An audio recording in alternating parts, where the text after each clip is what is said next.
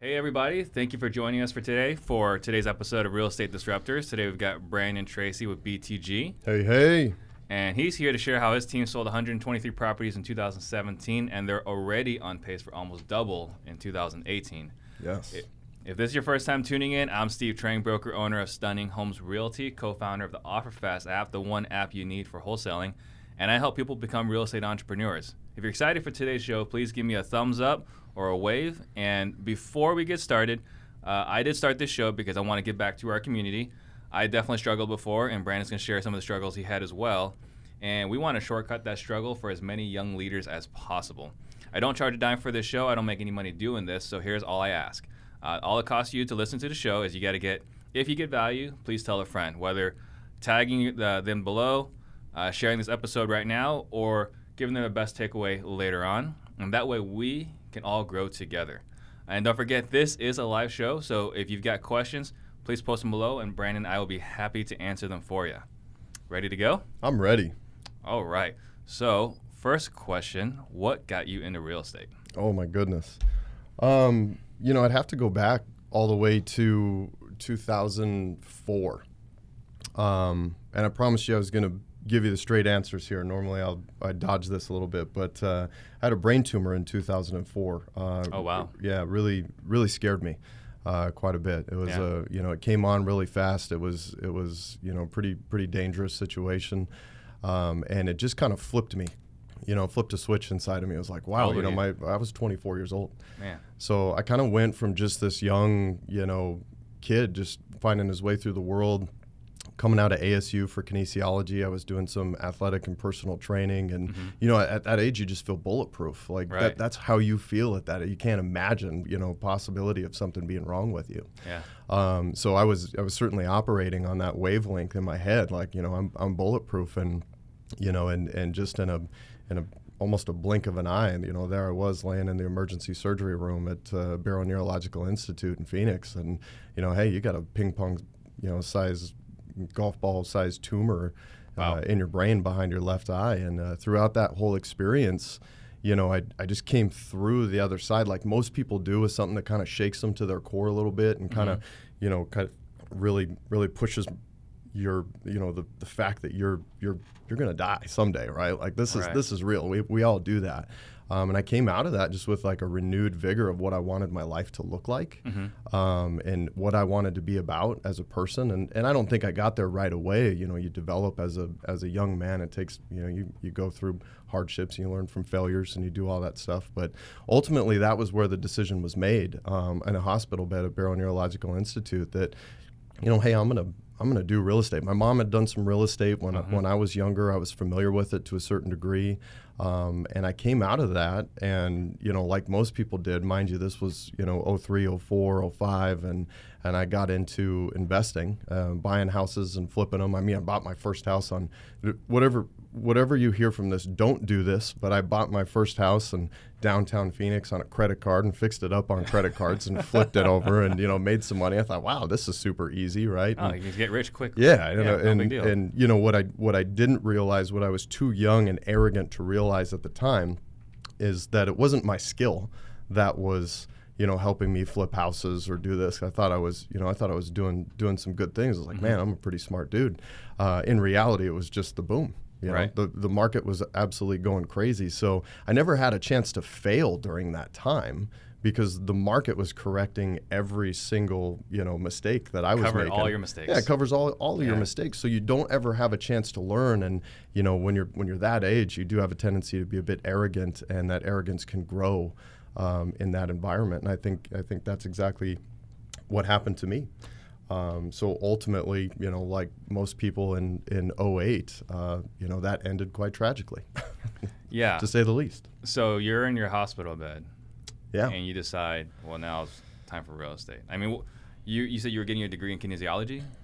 What Yes, at, at Arizona State. So how did just, so why real estate? Um, You know, I think like most people that come into real estate, that decision was also quite naive. Mm-hmm. You know, because even today we see what Facebook and HGTV does t- to set expectations for people that come into our world. Yeah. Um, so, so I'm not going to lie and say that, that I don't think there wasn't a level of naivety that that you know was part of that decision. Uh-huh. But regardless, that's where the decision was made. Um, and you know, and I and I came into it you know, just going, well, I, I think this is my path towards financial freedom. And like most people, I said, you know, I, I really want control over my own schedule and, and Right. I, I want to be my own boss. And I said all the things that other people say. But fast forward to 2009, after the crash, I lost everything. I was sleeping on the floor of a friend of mine's apartment complex. Um, you know, and coming from where I was, you know, really, really humbled me in that moment. Gave me an opportunity to become self self aware Yeah. um, to learn about myself and, and who I was uh, as an individual and who I wanted to be as a man. Um, and, and, and I think that, you know, essentially being at rock bottom there was, was critical to, to being where I'm at today. yeah. But ultimately, I got a, a job at a place that I really hated. You know, one of those one of those jobs that you have that just sucks the soul right out of you. Like and you like you just show up every morning and you go, I, the the most exciting thing that could possibly happen in my life is me getting up from this desk right now and walking out and never coming back. You Right? weren't put on a planet for that. Yeah, I just wasn't, and I knew that. I felt it at my core. I just just felt it at such a cellular level that I was n- I didn't belong in that environment. That I that I needed to step out. I needed a, an opportunity, but I was also at the very lowest point of my personal confidence that I'd ever been at.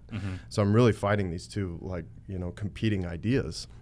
But I'll tell you what, I uh, I was driving down the 101 and I was in traffic from I was going from Frank Lloyd Wright to the 60 on the 101, bumper to bumper traffic. And listen, I, I'm just going to be honest. I'm having a conversation with my mother um, in that moment. And again, confidence is low. I'd lost everything. The shame that I felt, you know, at that time, you know, losing everything and, and losing investments and going through that. At the time, you didn't realize how many Americans were going through it. A lot of All you knew is that you were going through it and it felt horrible. Yeah. I felt so much shame. Like the amount of shame that was oozing from me just crushed my confidence. It, it killed me.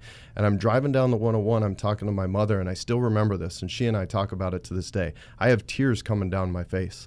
And I just tell her, I said, you know, all I want is is the door to open for me one more time in real estate. Mm-hmm. Just just one small door to open for me, and I'll never look back. I'll get in there. I'll figure things out.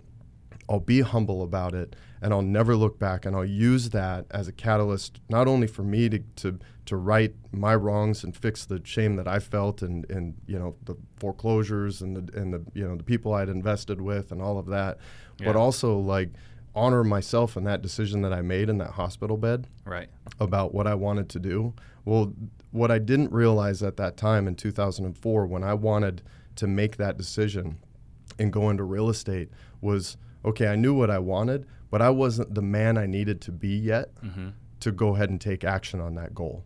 Um, and luckily, through the collapse in 08 and the humbling and hitting rock bottom and becoming self aware and learning about yourself and who you are, who you want to be, I think in that moment, I just realized like I, I'm ready. I'm, I'm mentally and emotionally ready to take this seriously and act like a man and take responsibility for, for my actions. And, and sure enough, within a week, and it's no exaggeration, within a week, a guy that I knew um, that I had done some investments with that I thought felt really poorly of me because we had some investments and those fell apart. Mm. Right, you know, yeah. again, I didn't realize we were all going through it. All, all I knew is in that moment I felt so much shame and I, You were I inside just- you. I was weren't- all inside myself Yeah. on that. Um, and I get a phone call from him. And he goes, I met somebody um, at a bar last night. Shocker, right? and he goes, and I gave her your phone number, um, and I think that you should talk to her about real estate. And um, it turns out that he wrote my name and phone number on a bar napkin and slid it over to a extremely wonderful woman who I absolutely adore and love, Steph Martini. Um, do you know Steph? I think she was a team leader for KW. She was, yeah. Yeah. She was a team leader for KW, and, and but she's so much more than that. I Yeah. mean, so much more than that as a person, I think she's as the one an that gave me the individual. MREA book. Yeah, that wouldn't surprise me at all. Yeah. Um, but I, I came in to meet with her, um, and and you know the rest is is kind of history. Yeah. Uh, it was that moment, that defining moment, that conversation with her. And later on, I had another very defining moment conversation with her. But you know how you, you talk about really influential people that came Right. into your life at a very specific time? Mhm. Like Steph was that person for me. She was that door, that little crack that I tearfully explained to my mother. Like, I just need. I need this Something. opportunity to show up. Well, Yeah. I think that's amazing, right? Is that you had you had the brain tumor, and then you had the, the crash, and in both instances, it would have been really easy to just fold up shop and give. defining up. moments, right? Yeah. but it's easy Yeah. to give up, but instead you embrace those two things to bring you to where you are today, right? Yeah. Instead of because most people would just be like, all right, screw it, you know, this wasn't for me, whatever. But you took failure, and you use it to propel you forward. So I think that's powerful, right? It's all matter of perspective. Yeah. Well, you know, and now with hindsight, being being an older, more mature, and more responsible individual, you look back and you start to understand and realize the value of failure. Yeah. Like it's one of the most valuable things that we can have, both for personal and professional growth. Mhm. Right? We all think that we succeed our way to success, but what we really do is we like the people who are most successful in the world simply failed their way there. Yeah. You know, and you Felt hear it like yeah, ev- every guru has whatever version of you know flipping the script on failure Mhm. but the reality of it is and especially in the new instagram meme world where we're just seeing you know one quote after another Yeah. after another and we're scrolling through quote after quote after quote and we like them and we move on well we got to sit for a moment and let that information that language what it's telling us resonate at a deeper level Mhm. and that's and that's what we're talking about here with failure is y- you know how you respond to failure and how you use it is a massively determined like it, it massively affects how well you're going to do in the future because it's a learning experience and and you you get to choose to learn from that evaluate what you just did evaluate what you did well evaluate what you did poorly and then use that to reinvent yourself for the next day Well, I love what you say there, though. You get to choose. Y- and it's all a you respond choice. to it. It's all a choice. Everything that we do is is a choice. Yeah. And I know that that's so hard for people to hear because life is hard. Like let's just face it, like life is is difficult. Like Yeah. we're we're in a very interesting capitalism society here. It's difficult. I get that. But it, it's important. Like it's really important that you understand that it's a choice that you make every single day, whether or not you want to take action, mm-hmm. whether you want to give in to fears or reluctancies, um, whether or not you want to sit at home and, and watch Netflix all day, or whether or not you want to get up and change something about your life. Personally or professionally, it doesn't matter. It's a choice. So this is really horrible. But with my kids, whenever they complain life's not fair, it's like get used to it. What are you gonna do about it? Yeah, I mean, you know, what? I don't think our parents would have taken it that far, right? Because, but but the reality of it is, is like m- maybe it doesn't have to be that harsh. We're joking about it right now, but like Uh, that's the- what I tell 'em. If we can set if we can set better expectations for Yeah. not only our kids but people who come into our industry, Yeah. if they have better expectations set for them, then maybe they won't come in. Or maybe they'll come in and find success or find a different path towards success that is Right. much more valuable to them. And I think it's one of the things we do worst in real estate is set expectations for what our world really looks like. Yeah. Well, I mean, we all felt for it, right? I mean, we, We all sure- thought we were sure gonna get on the beach and be drinking mai tais all day. Yeah. So, if you were to start over today, like, what are the first two or three things you would do now, starting real estate today, versus you know, for someone brand new? Yeah. Um, you know, there's not too much that I would do differently. Mm-hmm. Um, and that's out of sheer luck. Um, Yeah. Because, you know, regardless of how your path looks, um, here's the truths about when I got in, into the industry. I came in um, with Steph, Mm-hmm. you know, and, and I was very, very lucky to have someone that was so willing to open her heart and be truly honest with me and, and to guide me. And of course, it was my responsibility to take action, but she was Right. there, you know, to push a little bit. And then, two, I joined a team. Um, and what the, some of the best things that came out of that was I understood real estate at a volume level. Like I, under, I understood what it was going to take to sell a lot of real estate, Mhm. and and I understood why that was necessary.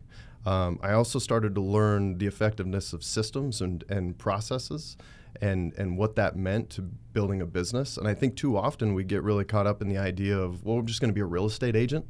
Um, well, there's a there's a big difference between being a, a, real estate agent and a good real estate agent, and there's an even bigger difference between being a good real estate agent and being an effective business owner. Right.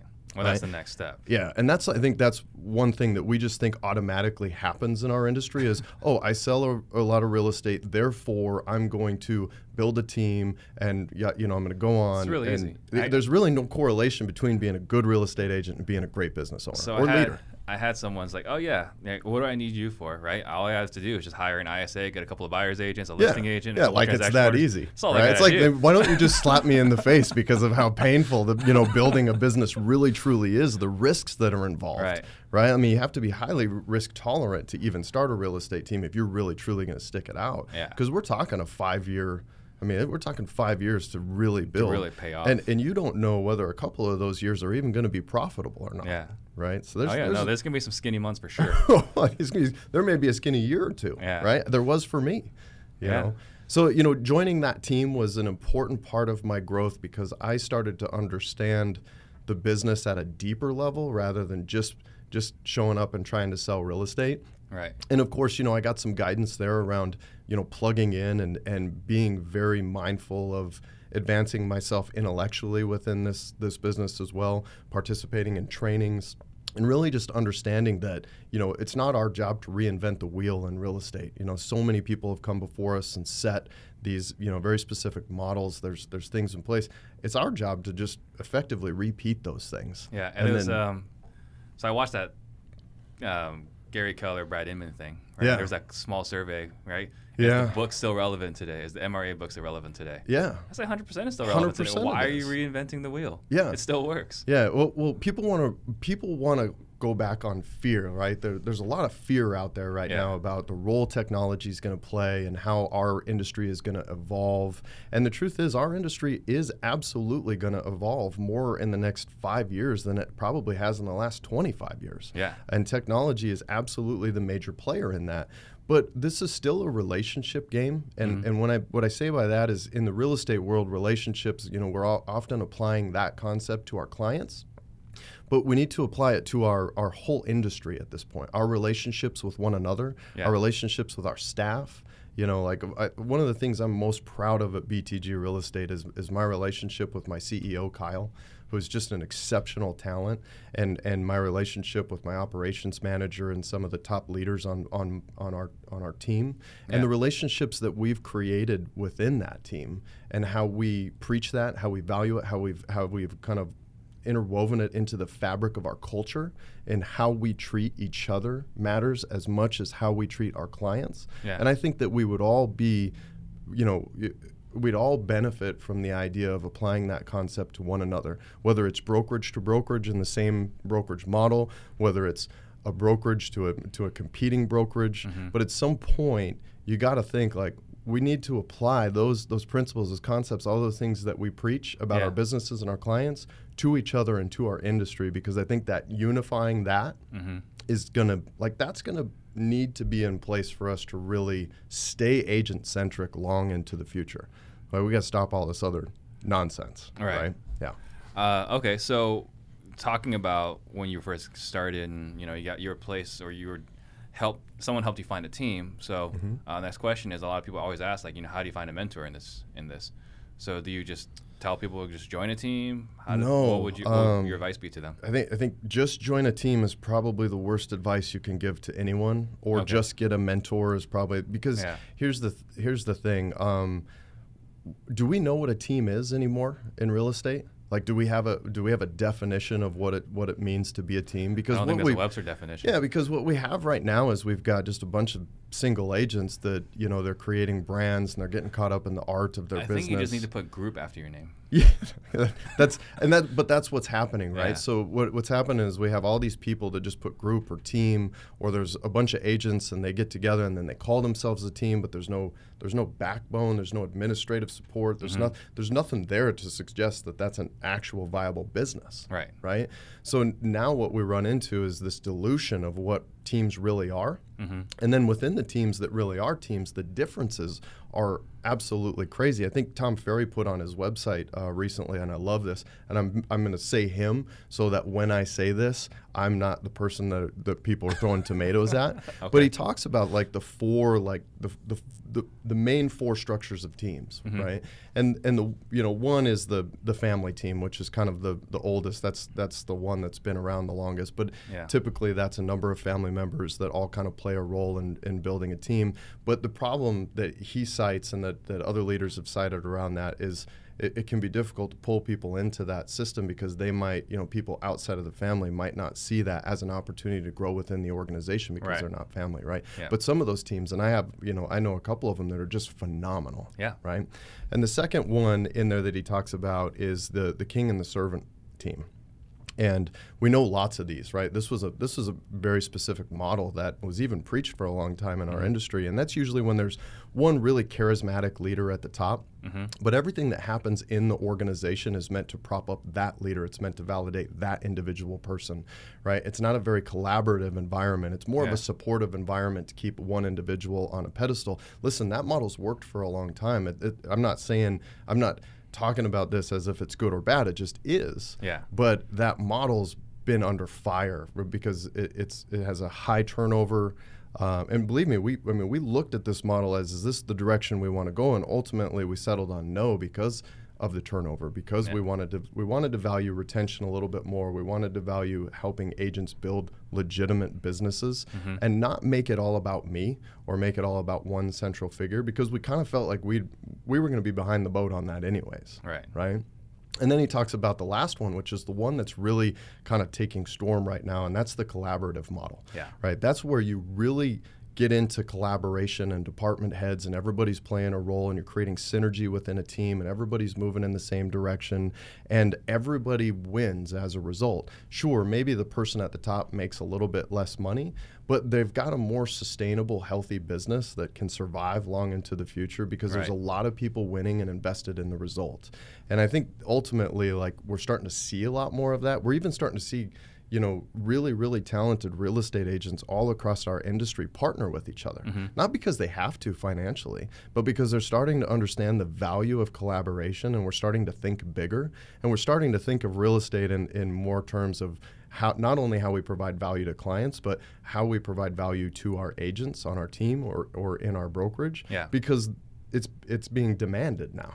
Well, and I think that's a really big thing that you're talking about because that's it's actually done this way in many of the industries that we admire. Mm-hmm. Right? Yeah. You know, Costco, Nordstrom's, right. S- Southwest. Yeah. And we're finally seeing it here in real estate. And I think uh, Darren Hardy talks about this with uh, was it Branson. Was this um, Richard Branson? Richard Branson, yeah. Burger. Right. And he says that you know he'll take his team side any day of the week. Right. Like you start mm-hmm. bashing on his people, great. We don't really want clients like you. Exactly. So if you treat your people right, don't treat your clients right. Yeah. So I think that's a really, really powerful point. So, yeah. um, and I was just putting here, I, I still remember meeting you at a, a, RSTLM event. I don't know, they don't call that anymore, but I want to say yeah. it was like eight, ten years ago I met you. That was a long time ago, and yeah. you were a rising star. You were, uh, everyone's like, you got to know who this, this Brandon guy is. It's like, okay, I see that guy over there. But um, I just wanted to put that note in there. It's just interesting to see, you know, they were saying, like, watch out for this guy. Yeah. And here you are today. Yeah, and I think that um, you know that was a pretty interesting time for me because, like I said, I was uh, even when I came into the industry, I was at a real low personally from a confidence mm-hmm. perspective. Mm-hmm. Um, and I kind of had to re uh, rediscover myself and my confidence and figure things out. And I was doing some things well in real estate, but I was naive in a, in a lot of areas too. Um, but you know, even at that time, I don't know that I was really ready to step in and lean into you know, accept your greatness, as they say, you know, yeah. and, and, so I wasn't ready to lean into that. And I think a lot of it was because at the time I just didn't feel like I deserved it. You know, I was still kind of punishing myself. You know, we, we do that to ourselves, right? We, yeah. we, we do that. We have a tendency to, you know, really let the human side of us kind of, you know, just take us down some some rabbit holes sometimes. But right. yeah, I, I, do remember that, and and that recruits what you're what you're referring to. RSTLM was re- recruit, select, train, lead, motivate. Yep. Um, so it really the early stages of me learning what it what it was like to to attract talent, to to train people, to lead people, to motivate people. And I don't think I realized at the time taking that class how relevant all of those things are in building a business Right. and how much time it takes to invest in yourself um, to really create a mastery level understanding of those things. Yeah. And then once you have the understanding of it, even if it is a mastery level understanding, now you've got to get into action and apply that. And through action and applying what you've learned, you're inevitably going to fail. So then you get back into failure, right? So And you take the um, class again. Yeah, and it was just it, it's so great that our industry has these kind of things to plug into, Yeah. especially if you're someone who is, you know, going to self-evaluate and who is going to step up from failures and figure new things out. And I mean, there's no better industry to be in with with the, we don't have a ceiling if you're willing. No, not at all. You just got to be willing. So I went through one of your classes recently, and it Mhm. was the. And correct me if I'm just butchering the name, but uh, eight proven steps for referral success. What's Yeah, we've changed we've changed the headlines a couple of times. I think now it's eight powerful steps to generating referrals and building a profitable database. okay? So if we Um, can do like a 10 minute version. What would that? Yeah, or, so- or whatever is appropriate amount of time for that. Really i think the most effective way to explain you know how this class was developed was one i did it um, this was how i developed my business and Mm-hmm. you know when i first branched out on my own and i had to go figure out how to how to how you know how was i going to get business what was my lever going to be Yeah. um, and and I chose referrals and open houses, and that's that you know that's really what I wanted to do. So over time, through failure and through evaluation, I started to realize you know how I articulated my message was important.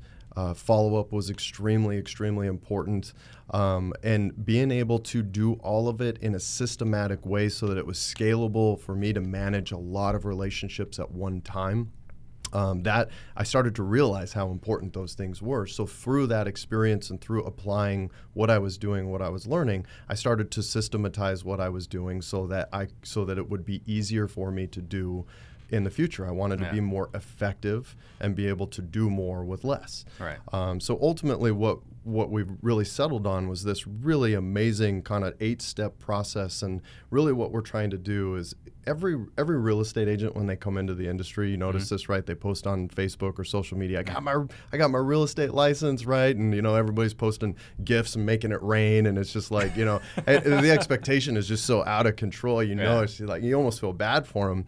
Um, but the idea there is you, you you post on Facebook and you have all this support, and you have it, it's really false support Right. right? Because all these people are telling you, congratulations, oh, you're going to do great, oh, you're such a people person, you know, fill in the blank. There's a million of them. Mm-hmm. Yeah. But in reality, what we haven't done and what, what those people haven't done and what I hadn't done early in my career was take all of those people that were willing to say congratulations, who liked me. Mm-hmm. Maybe they even loved me, Yeah. but what they didn't do was trust me as a professional. Mm-hmm. So what we've got to do is we've got to take relationships and move them from like and love to trust and confidence. And that's really what the whole eight steps class is about. The whole first hour of the eight steps class is all mindset. It's all theory about why. Why are we doing this? Why is it effective? And why mm-hmm. do we use the language that we use? Yeah. Right? Because everything that we do through there is not about, it, it, it can be somewhat contradictory to what we're being taught mm-hmm. out there, in my opinion, which is very old school, hard sales techniques. Yeah. But what we really want to do with our sphere of influence with the people that matter most to us in our lives is we want the opportunity to earn their trust and confidence. And if we can start there with just requesting requesting that you give me the opportunity to earn your trust and confidence and listen Steve, I know 100% that that there's no obligation for you to use me. I realize that I'm going to have to earn that. Um, once you get into that mindset and you start humbly. yeah, you you got to get to people first because listen, the majority of people don't even think they can contact us or talk to us until they're ready to buy or sell. But where we're most effective is helping in the due diligence and preparation point of the process. Mm-hmm. As a result of doing that part really well, the sales process, excuse me, has a tendency to be exponentially easier Yeah. as a result. So that's really what the whole thing is about is move people from like and love to trust and confidence in a very systematic and professional way. Because you know like when people talk about scripts, right? And in that class we give out all of our scripts Mm-hmm. Yeah. and we live role played the script when I when you were there and I and I told you why we were using the language that we were using, Right. right? We went through that. And inevitably in that class everybody, you know, you know talks about objections that they have or reluctancies or fears and Mm-hmm. one of the ones that we get all the time is well the script doesn't sound like me. Yeah. And it's yeah, of course the script doesn't sound like you, right? The script is meant to sound like a professional person with years of experience that's humble and wanting to earn trust and confidence. Right. So we do this to ourselves all the time. We say the script doesn't sound like me. Scripts aren't supposed to sound like you. They're supposed to sound like the version of you that's a professional.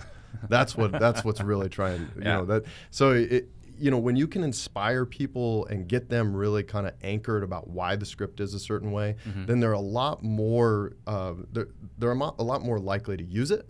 They're a lot more likely to stick to it, and then they're a lot more likely to get the results from it. Mm-hmm. Yeah. Because we talk about scripts all the time, and people say, "Well, can I change it?" Of course, you can change it. You know, but the thing about changing scripts is when you change them, you you take out the most important part of the script because it's the part that makes you feel most uncomfortable Right. Right? And when you should be thinking under the mindset is I'm going to role play this until it's just ingrained in me and I'm so comfortable I can say it in any situation. Right. 100% internalized. You don't even have to think about it. Yeah. So I mean, I, I love that. And we talk about theory and we go through all the eight steps and, and how we kind of move those people in the relationship along. We started at like and love, and by the end of the eight steps, hopefully we've we're well along our journey to earning trust and confidence as a professional. Yeah. Yeah. Uh, and this is, what would you say, 80%, 90% of the business that you've done for this year Yeah, and I- last year? You know, last year was about 86%, and I think we're hovering right around 80% repeat and referral client this year. Okay, yeah. so if someone want to do like 80% of like, let's say 200 transactions, it would probably be worth going to this class. yeah. Yeah, Yeah. I. I built my entire business off of it. So if someone wanted to see this class, how would they?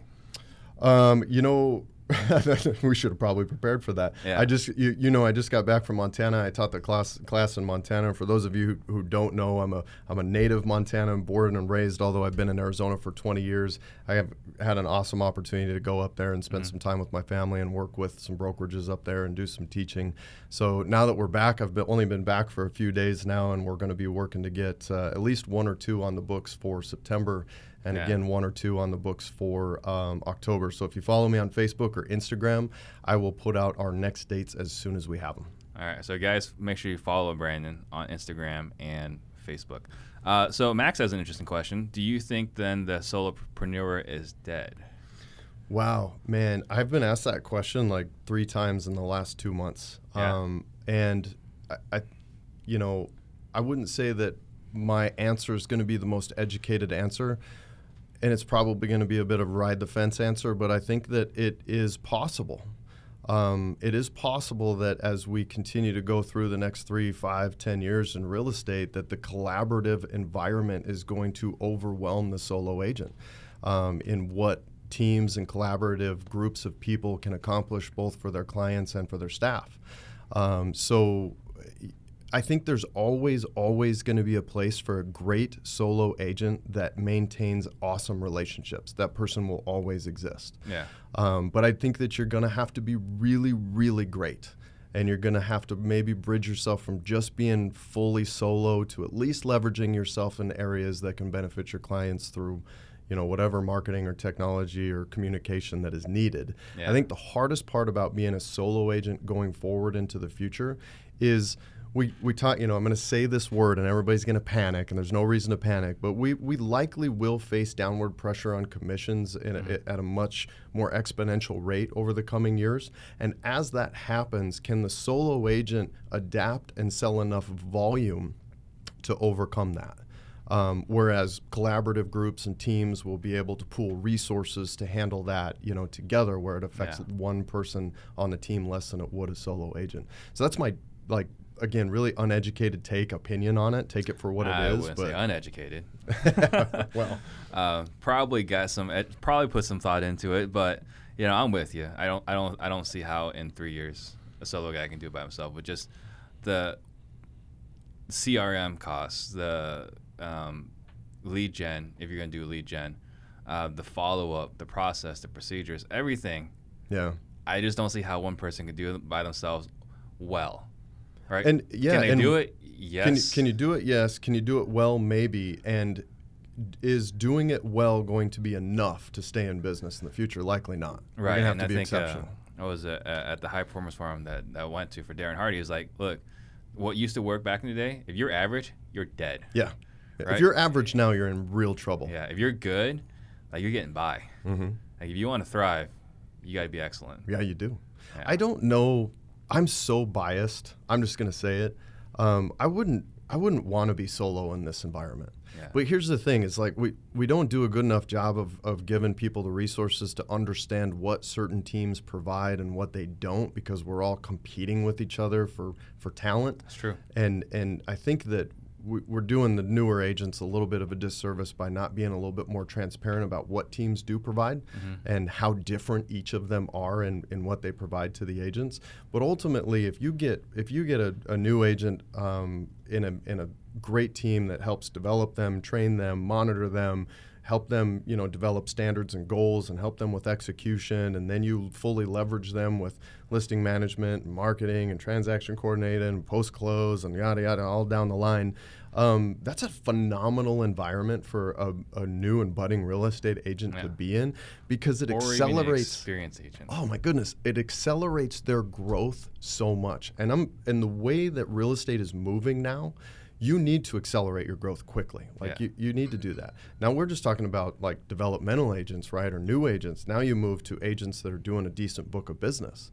Well, we know anyone who runs a team knows whether they like to admit it, how thin the margins can get. They can get sideways on you really quick. Mm-hmm. Oh, Just yeah. because you have a team doesn't even mean you're profitable. You might be losing money, Mm-hmm. but on Facebook you look like you're balling, right? But w- again, we don't. We're not transparent enough to let people in to know that like, hey, just having a team doesn't mean you've made it. You know, No. attention does not equal success. We talked about this earlier. But we've got agents coming on our team now that, you know, 8, 9, 10, 12 million in production. And what they're doing is they're coming to plug into everything that we worked on in 2017. Mm-hmm. And, you know, we, we did 123 units in 2017. And I'm going to say this and it's going to sound crazy. We weren't focused on production last year at all. We were focused on infrastructure. Yeah. We had a plan, and that plan was not to keep pace and be relevant with units and show off and you know use units as the way to like you know pump us up. We were building infrastructure, mm-hmm. and as a result of building infrastructure, now we're like we're attracting our tribe at a level that we've never attracted before because people want to plug into the leverage that we have. Right. And I love working with mid-range, really talented agents in that regard because they it, they get it. They know what operating expenses do to mm-hmm. their business. Oh, and if you can plug into a very systematic, highly leveraged business with with extremely amazing and talented administrative staff members on a team with no turnover, with really healthy culture and all of those things, they're actually making more money Right. right? And and I'm not pumping us or recruiting to us, but I'm saying there's there's collaborative teams like that all over, Yeah. right? You just can't, it's just so hard to Yeah. find them. Yeah, how do you- It's so hard to the find criteria them. But that's a that's an ideal situation where a lot of these teams are filling the gap between brokerage and agent. And what I mean by brokerage is the brokerages have it tough. Like you know this Mm-hmm. because you've got to be soft, right? You're too hard on people and your agent count dwindles, Yeah. right? The great thing about being on a, de- a team and a and a especially a high, highly accountable team Mm-hmm. is you have standards, you have accountability, but then you train to those standards, Right. right? You hire to those standards. The expectations are properly set when you come into the business. You Yeah. get to hold the entire thing accountable at a level that brokerages really just can't do because they Hard. have to put their arm around everybody and say, you know, rah rah, come on in, and they provide the resources and the training. But ultimately, you're you're highly dependent on that individual plugging in and taking advantage of it. Mm-hmm. And most of us just aren't built that way. We need accountability. That's Yeah. why we have coaches, right? That's Right. why that's why some of us pay thousands of dollars a month for a coach. And then someone asks, "Why are you doing that? You seem to be successful." And It's because I understand the value of accountability and I understand the value of knowledge and mentorship. And I wouldn't be huge. as successful without the coach. Oh no, no chance. Yeah. absolutely no chance. Uh, okay, so speaking of that, who do you personally coach with? Um, I've I've bounced around. I've done maps coaching um, through Keller Williams. Um, I think one of my favorite coaches from from years ago, Glenn Neely from Busy Blondes Real Estate out of Los Angeles, made a big impact on me early on in my career. Busy Blondes. I haven't heard of that one. Yeah, um, Glenn's a maps coach. He's he's a extremely extremely successful individual. He and his wife Ray Wayne are are are just very very talented. You know, come from contribution givers to the real estate community, and and you know you just got to love them. But uh, over the last year, I've been coaching with Michael Maher, who most people know of as uh, you know New York Times best-selling author of The Seven Levels of Communication. Mm-hmm. Um, and I've been coaching with him as well as uh, participating in his uh, Master Series Certified Referral Coaching Program. Yeah. Um, and that's been really fun because it's gotten me a little bit out of just being in real estate coaching and being a little bit more in business speaking coaching. Mm-hmm. Um, and it's fun to add different elements to that and increase my skill sets in areas that maybe I've avoided whether whether uh, purposely or not. Yeah. Um, but getting me out of my comfort zone and, and making me a you know a better professional as a result. What is business speaking coaching? Well, you know, you there's there are strategies to to teaching and mm-hmm. speaking, mm-hmm. right? Yeah. And I think one of the things that Michael said to me about six or eight months ago when I was when I was really kind of working with him on being an effective trainer and speaker was it, it it doesn't matter so much about what you have to say. It matters what they learn, right? Yeah. And and what when they you receive. yeah, what, what, what do they take away? Like Yeah. you can get out there and puff your chest and get you know high fives and standing ovations, but are they taking anything away? Mm-hmm. Because if they're not, then what was that really about? It was Yeah, what was probably about your ego, Yeah. right? It was about you being seen and you being held up on a pedestal. And I'm really uncomfortable with that in the first place, um, which is why you know I, you don't see my name and face all over everything that that we do because you know, the truth is partially I'm, I'm uncomfortable with that that spotlight. Yeah. But once I started to realize that I could have a positive influence on people and that I could that I could teach in a in a in a more humble and organic way, and then I started to learn the techniques to make sure that when I did teach, it wasn't all about me and it was about what they could learn and what they could take away. That really just inspired me to to lean into it more and, and be okay with me being uncomfortable in front of crowds and in front of lots of people. And I started to kind of let some of those butterflies and that nervousness go away when I Yeah. finally figured out that this isn't about me. This is about this is about you helping other people. Yeah. So are you re- currently then? So you're you're affiliated with Seven Levels. Yeah. Okay. Yeah, so I'm a cer- I'm a Master Series certified referral coach through 7L, and if you're interested in that, hit me up on Facebook. It's a really awesome program. You're not only going to learn all of the just incredible referral techniques and stuff that Michael Maher has laid out in the Seven Levels of Communication book, and through his other teachings in Accelerate and Catalyst, which are coaching programs mm-hmm. within that. Um, but you're also going to learn how to be a better speaker, even if you don't have aspirations to be a speaker.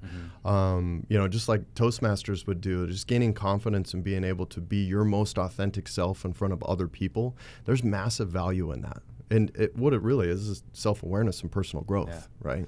So have you been speaking then? I have, yeah. Cool. Yeah, I mean, you know, I, I do the teaching, and, and that's kind of my primary role is just to go around and, and teach the 8 mm-hmm. steps class. And I've been doing a mindset course as well that is kind of higher level stuff about self leadership and, and different things to challenge kind of some status quos in here. And I think I'm being a little more vocal now than I ever was before about some things that in real estate that just aren't they just don't sit well with me. And I think that if we articulate them in a way where it's solution based versus just complaining, I think maybe we can make an impact and make some changes. So I'm going to lean into that a little bit more now, you know, especially, you know, towards the end of 18 and going into 19 as more of a primary objective for myself. Yeah, very cool. And I think that you know you and I have talked about some of the challenges right now facing our industry. Yeah. So I think it's great, right? If you can lead some of those changes. Yeah.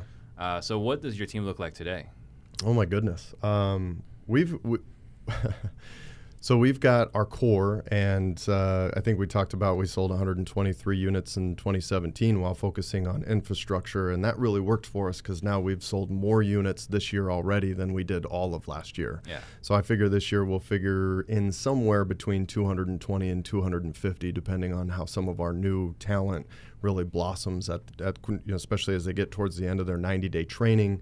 And we really we really don't just put people on our team, right? Yeah. I mean, I think there was two months ago we had 10 people, 10 candidates to put on our team, and we ended up not hiring a single one. Oh wow. Um, and it wasn't that they were they were bad people or they didn't have uh, what we were looking for. Ultimately, like we focus a lot on the items that we think are going to fit well with our culture. You know, people that are going to fit well with our culture. And we don't we try not to add too too many people at one time because you add a lot of people into a culture, they have a tendency to immediately change the culture. Mm-hmm. And what we want to do is culture is one of our biggest strengths at BTG Real Estate. So we want to absorb people into our culture and how healthy it is, the camaraderie, the support, every level of it. We want to protect that first and foremost. Yeah. So we won't bend away from that just to throw 10 people in the room. We may solve a you know a unit problem or a financial problem by doing that in the short term, mm-hmm. but we're corroding the business as it goes forward.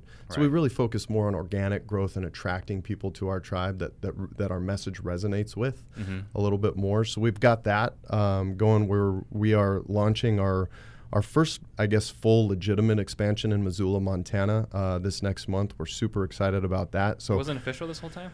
Well, it's kind of been unofficial, but uh, now we have our we have our people, um, yeah. we have our infrastructure, we have our talent in place. Um, we we're slow, you know. We we go slow to go fast. Um, yeah, that's we awesome. we prepare so that when we get into a situation, we do we do it the right way. Uh, we don't want people having doubts when they partner with us. We want them to come into it and go, "This is exactly what I expected. This is phenomenal." Very cool yeah, so we're really excited about that. And I, you and I were talking about too. We've got kind of a business partnership in, in Tamarindo, Costa Rica as yeah, well. Some international aspirations. we we do, yeah. So we're we're branching out, and I just love the leverage that we've created at BTG Real Estate. Allows me to focus on this big picture stuff now, mm-hmm. and now that I can fully focus on that, um, it's been a lot of fun. We're going to see exponential growth as a result of that, and I've just got I've got so much love and respect for the people that work at BTG Real Estate alongside and with me and their ability to grow their departments independently of me having to look over their shoulders. Yeah. These are these are such talented, well-rounded people and it it at this point it's my job to make sure that they never have to leave my organization to find their next opportunity. So now I've got to go out and create bigger opportunities so that I don't lose these just amazing people that have helped us all get to this point. Right. So that's amazing. Uh, so one of the struggles that I'm having, and you know, I think you're concerned about, but you know, we were talking about an organization that we're all familiar with that's doing really well in Texas, but culture didn't necessarily permeate throughout the entire country. Mm-hmm.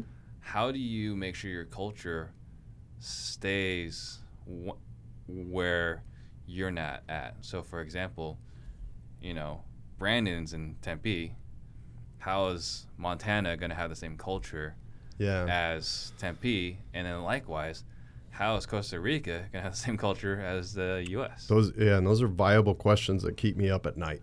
Yeah. I mean, they, they literally do. They, they keep me up at night. But ultimately, I think that it comes down to a couple of key elements that I'm going to go ahead and ride with and see where it takes me. Um, expansion is it, it, looks a lot of different ways to a lot of different people, mm-hmm. and there's not one particular business model in expansion that that is going to take over all others, right? Yeah. You got a lot of people that are just kind of going out to different market centers and they're plucking somebody from the bullpen and they're saying, "Hey, you know, join my team in whatever city." And you know, they're they're influencers, so you know these people are kind of like, "Oh, a little bit starry-eyed," and yeah. you, you see that a lot. And listen, it's not it's I'm not saying that's a bad thing. I mean, it's a business model and it works and it does help people. Um, but ultimately, what you're doing is you, you, what what are you doing to absorb that culture, right? And some of these guys are doing a phenomenal job with it through you know video and through you know they're they're creating a whole online community with their teams and stuff. Mm-hmm. And brokerages are trying to do that. I think there's some more challenges there. But what we're really focused on doing is we're we're not trying to we're not actually trying to expand. People keep showing up in our world right now and they're and they're just such phenomenal people and they're yeah. they they're they they fit our culture and our moral standards and everything else that comes along with our business. And we start to collaborate together. And ultimately montana it, we want to repeat exactly what we do here up there we don't want to just grab a person up there and then plug not. them into our hub here right. we want to repeat the value of what we bring to the table here not only to the people that decide to work with us but also to their brokerage and be able to go and teach and coach and bring different people you know cross cross reference some of that value between the yeah. brokerages. So for us, it's about more than just expanding. It's about being a valuable piece and an asset to the brokerage. And, and making a difference both right. in the in the clients' lives and the and the people that decide to work with us and, and otherwise. But it looks different for us because I I don't think my aspirations are to expand all over the country. They're Yeah. just not. You know, I want to have two or three or four of my locations that I can really plug into and be involved in. Yeah. And you know, that's that's where it's at. And then we'll see who on my team or who in my organization or world steps up and wants to take it a little bit further. Yeah. Well, good for you for me, you know, for having that that courage to take that step. Because like me personally, I got people like, why don't you open an office in Gilbert? Mhm. Why don't you open in, Tim, uh, in in Tucson? I got people saying, hey, why don't you open in Texas? Yeah. And for me, I was like, I don't know if my culture or leadership is strong enough today to lead that. And Yeah, that's, and- that's my biggest. And when you say yes to something like that, Mhm. you have to evaluate what did I just say no to everywhere else in my life, Right. And what will the impact of that be on my business and my relationships here, Mhm. right? And and you know, Gary said this uh, a number of years ago, like. You've got to, you've your home base has just got to be so strong. Every crack, every hole needs to be filled. You need to be really, really solid at home before you step out and you and you do that. And I think it's really difficult to get to that Yeah. point. It takes time, and most Yeah. people aren't patient enough. They they're so concerned with keeping up with the Joneses that they cut all these corners in their business. And culture us- usually is one of the biggest corners cut, so that they can go be relevant. Whether Right. it is expansion the new hot thing, let's make sure I'm relevant. Is Mhm. it, whatever else is the new hot thing, let's make sure that I'm relevant. Yeah. Right, but you know, it's really hard to build culture with high turnover. So you got to balance that stuff. I know Like- that's that's my great fear. yeah, and we we just figure if we focus on retention um, and the right retention, then you know things will work out for us well. Okay. Uh, how many agents do you have on your team right now? Mm, let's see. I think we have at this point we have 13 um, agents. We have five what we call leverage series agents, and then we have another seven now that are in training and development. Um, we really try to train our agents to one to understand and build a book of business, a sustainable book of business, um, and then we want to give them opportunities within our organization to not, you know, once they are capable of doing things that we no longer have to train them to do, that they have opportunities to to earn more money. Yeah. Um, we got to give them a path to go to, right? And Mhm. and we find it our responsibility to give them a path to get higher commissions while still holding on to their massive amount of leverage that we provide. Um, while at the same time, as a business, we've got to balance that by you know remaining diligent on training and providing value to those agents in ways that we can you know make money in too. So everything that we do is based around creating win-wins for the client our agents and our business and being wholeheartedly transparent about it so that everybody sees it, understands it, and completely buys into the mission of it. Yeah. Um, what's a leverage series agent, and what's So that's our language within our team. So essentially, a leverage series agent um, with us is, is someone who doesn't necessarily need to go through training. Maybe they already have a book of business. They're Mhm. doing six to 12 million or 15 or 18 million a year. They're tired of trying to hire and train staff and, you know, they're, they're tired of having to fire people and tired Yeah. of having people quit. And they're starting to realize how difficult it really is to build a business. Yeah. And it is. It is unbelievably difficult to build this business and, and sustain that, that growth. And if you're still in production trying to do that, trying to build a team, and you're you're not just wholeheartedly focused on it, you have all the time in the world to commit to it. It's really really hard. Mhm. So when they start to figure out like, oh my gosh, I can plug into a situation like this that doesn't that doesn't take me out of the spotlight, that keeps me front and center to my people, and I can get all of this leverage that I really really truly need. And that'd take us two hours to go through. Like we've we've built out an administrative staff that is wholeheartedly built to create raving fans and leverage our agents into future referrals and repeat business. Everything we do inside is about making sure that happens for our agents. That's awesome. I kind of want to start working for you. um, okay, so then is it fair to assume that you don't have any ISAs then? Um, we have a version of it. So we have a director of lead generation who is ref- that's how we refer to her inside of our organization. Of course, you wouldn't say that to the clients. It's client care coordinator. Right. Um, but either way that you shake it, we decided that we took what Gary Keller had to say years ago to heart when he said, fill every crack and hole in your business 1st Um, so we really evaluated where agents are weak. Um, and listen, this isn't a like we we know I know I was weak at this. All of our agents know they were weak at it before that they came in. But are you responding to every lead inside of two minutes? Are you answering every single phone call? And if that was all that happened, how much more business that would you do? Yeah. And listen, most of the time it's not about whether or not they want to. Most people will say I want to, mm-hmm. but life gets in the way, right? Stress gets in the way, anxiety gets in the way. We've got a deal blowing up and everything becomes just about that. That Everything phone stops. call that phone call comes in and that's a person calling that represents you know a large portion of commission and you're so stressed you don't pick it up mm-hmm. when you fill those cracks and holes for agents and you know that's how we kind of do it inside of our organization our director of lead generation can understand when that phone call comes in they can see right away which of our agents listing that is. she's extremely well versed at you know, delivering value um, un- helping the person understand our value and how we can help them. Um, and the fact that she's there to answer the phone all the time, get back to leads very, very quickly. Um, she's converting at like 18% right now on our internet leads, which I'm, I'm waiting to see the anomaly that's going on there. That's Yeah. like, what is what has happened? Did we have we stumbled onto something? I don't know, but ultimately, I think it's just that we always come from contribution in the way that we sell Mm-hmm. and the way the way that we present our value as a business. We don't hard close. We don't do that.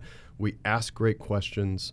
Um, we come from that place of contribution, really articulate our value proposition in a way that disarms them and gives them an opportunity to step into our world a little bit and just learn a little bit more. And as a result of us doing that, we're seeing really, really phenomenal results. Um, so that That's is- impressive. that's really what our ISA version is is Yeah. just Inbound. fill every crack and hole in inbound lead generation that there is because we do a lot of business i mean we're going to be somewhere in that 220 range this year there's plenty coming in Yeah. and if all we did was make sure we got all of that then we're in really good shape too often we start looking for an external thing to fix our problems before fixing the internal thing Mm-hmm. Yeah. and and when we really committed to that it was like we're we're so happy we did Well, that's a huge takeaway for me. So that's I'm gonna have to hire someone for, for that. Yeah. That's awesome. yeah Uh, and then it's about the right person, right? I mean, that person, our our our gal Shantae Kirkendall has like she's just blown all of us away. Like when you talk about hiring talent and how that one person can make a really really um, it can have a huge impact on your business. Like hiring is that important. Mm-hmm. Yeah. It, it really is because that one person can make a huge difference. The Right. right person. Yeah. uh, what is your biggest struggle right now? Um, you know, my my biggest struggle struggle is in delegation. I think that I I sometimes feel guilty for giving my people um, our next project, right? Um, and this is a self problem. It's not a them problem because they laugh at me when I finally tell them like I've been kind of holding this back and I wasn't sure how you were going to feel about it, right? And then I get the slap across the head like, "What are you talking about? I can do this in 24 hours, right?" Yeah. Sometimes I got to realize that what's difficult for me and my behavioral style, which is typically details and and research and that kind of stuff. What, what is your disc profile? I'm a high D, high I, 99 D, 88 I. So it's like a So you're trying to handle details. yeah, I I don't know why I even try, right? Like at some point you got to be self-aware enough to Yeah. know. Um, but you know, it's it's something that I struggle with, and I'm coming out of it right now. And Yeah. as I come out of it and lean into my people more and give them their opportunity to shine and do what it is that they do so great, I realize that I, I just need to take the wheel and let them do what they do. Yeah. And it's not that I don't have all the confidence in the world in them. It's my own, you know, it's my own stuff. It's my own hangups, you know, Yeah. and and I still have those, and I think we have them till the end of time. We're always trying to overcome something, Right. you know, in inside of ourselves. We're always trying to get over something, and and I hope that never ends because the challenge of that is is one heck, you know, it's a heck of a cool thing to be a part of. Oh So, yeah, for yeah. sure. And I still, my struggle with delegation is just getting out of my head because there's Yeah. right. It's like, Yeah. oh, we should do this. Like I'll, I'll have it. I'm driving. Yeah. You know, to my meetings. Oh, we should start doing this, and then you completely forget about it. And it sounds so complicated in your head. Yeah. And then you give it to them and they simplify it in three seconds. You're Right. like, oh, I feel really stupid for Yeah. like making this so complicated, right? But that's the beauty of ha- that's the beauty of collaboration. Here we are Right. Mm-hmm. back, right? Is like being a great leader means being a great collaborator and Yeah. a great communicator. Right. And when, when you when you lean into that, and I'm still creating a mastery level understanding of that myself, like really what it means to be have a mastery level understanding of, of culture, collaboration, and communication, and how the delegation process flows through all of that stuff, how you truly utilize other people's strengths. Um, I'm still leaning into that as a leader as well. And every time I do, it is amazing the results. So what I'm learning right now, so I'm also going through strategic coach. That's Mhm. a coaching program I'm going through at the moment, and what they say, and I'm trying my Wait a minute, who's they? The- Do you know the rule of they?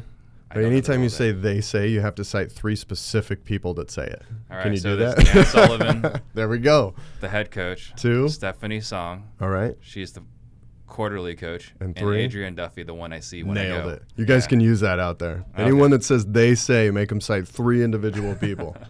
Otherwise, it's just an opinion, right? Right. Yeah. Uh, so what they say is that you got to write down the ultimate deliverable. hmm Here's some ideas that I have on it, but this is the ultimate deliverable, and you give it to them. Let them create the, Let the path. create it. Yeah. Yeah. Yeah. So that's something I'm working on myself. why do, do you th- why do you think it is that we do that as leaders? Why do why do you think we're so reluctant to to get in there and and do that? We're holding ourselves back most of the time. Because we think we're amazing. We do. we do. We, and that's where I was going with this. We get caught up in the fact that we think that, you know, sometimes it's about ego in the sense that we think we're the only ones that could Mm-hmm. solve a problem, but also sometimes it's just about it's something completely different in the Yeah. in the sense that we're either scared or we're you know we're or we're we're going to be embarrassed or or feel like we're not qualified to lead our people Mm-hmm. if they solve a problem for us. Hmm. And that's that's dangerous, right? That's why they're there. That's Yeah. That's why they're there to be a part of the organization, to solve problems, to create a hive mind mentality when it comes to growth and problem solving, yeah, right? And we got to get out of our own way most of the time. we have to. Yeah. Uh, so what is your superpower?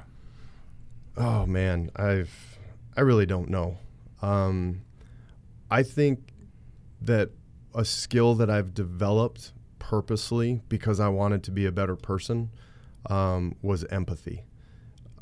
I, wanted to understand people and the way that they think Mhm. and the way that they respond and all the psychological nonsense that we deal with in the world and with our upbringings. I, I, I really put a lot of effort into philosophy and psych- psychology. One to understand myself, Mm-hmm. not only you know who I am, but again who I want to be. Um, but throughout that process, I realized that part of understanding yourself is understanding that you're part of something so much bigger, and all of those individual pieces that are in that bigger picture are as complex or more complex as you. Yeah. And the better you can understand them, the better you can help them, and the better you can collaborate with them, and and it all just starts to fall into place. So um, I wouldn't say it's a superpower, but I would say it could be. Yeah. You know, the the more I the more I hone this part of myself, um, yeah, I could see it being that way. Well, yeah. I mean, I think the combination of the empathy and then the the um, self awareness. I think it's Yeah. hugely powerful because you can't connect with other people if you can't really Yeah, and you you know when you're in front of somebody that hasn't gotten there, right? Yeah. You can feel it coming off of them. You know that w- whether it's whether it's the self awareness or the empathy or just, Yeah. you know when you're in front of somebody and they haven't broke out of the shell of their ego yet. Mm-hmm. And I don't mean ego in a bad way. I mean ego is just it, it's a it's a thing that we lead with, Right.